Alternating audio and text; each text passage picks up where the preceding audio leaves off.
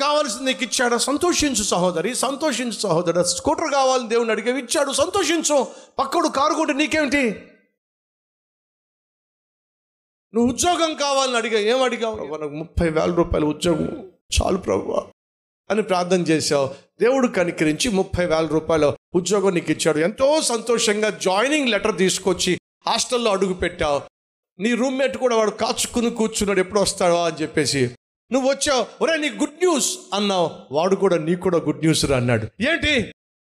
నాకు జాబ్ వచ్చింది నీకు జాబ్ వచ్చిందా? నాకు జాబ్ వచ్చింది. నాకు ముప్పై వేల రూపాయల జాబ్ నీ రూమ్మేట్ అన్నాడు నాకు నలభై వేల రూపాయల జాబ్ నలభై వేల రూపాయల జాబ్ చచ్చి ఏం బతుకు? పనికి మళ్ళీ బతుకు. ఎందుకని అని అనిపించింది. అదే వాడికి జాబ్ లేకపోతే? అబ్బా! చూసావరా చూసావరా నీకు ఇంకా జాబ్ రాలా?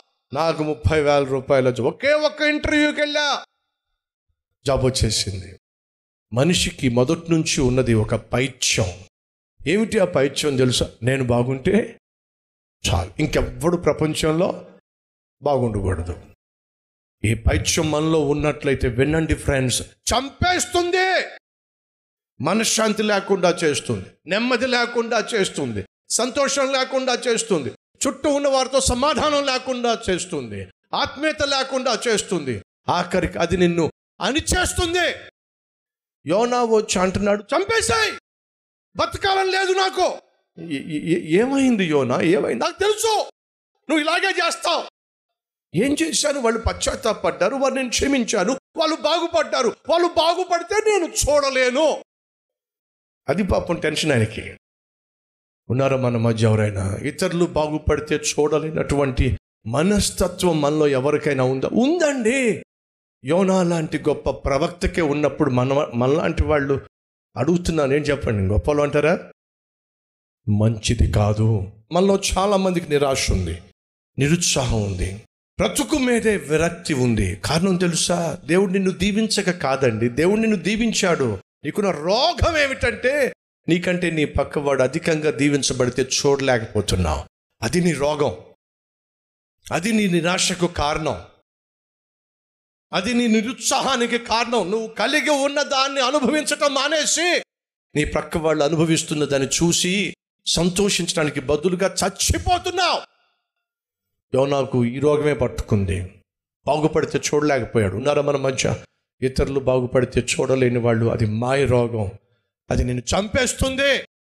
దాన్ని ఈరోజు నువ్వు జయించాలి.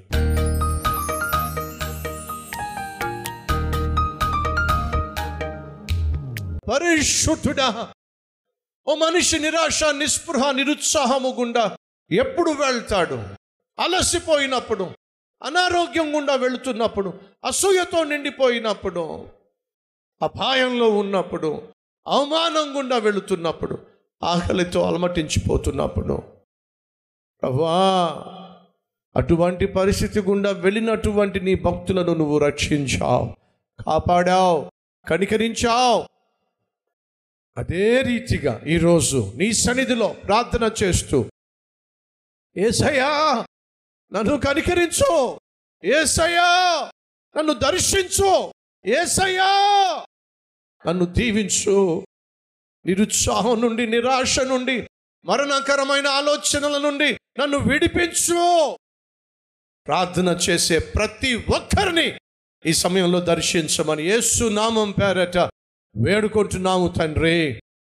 ఆమెన్.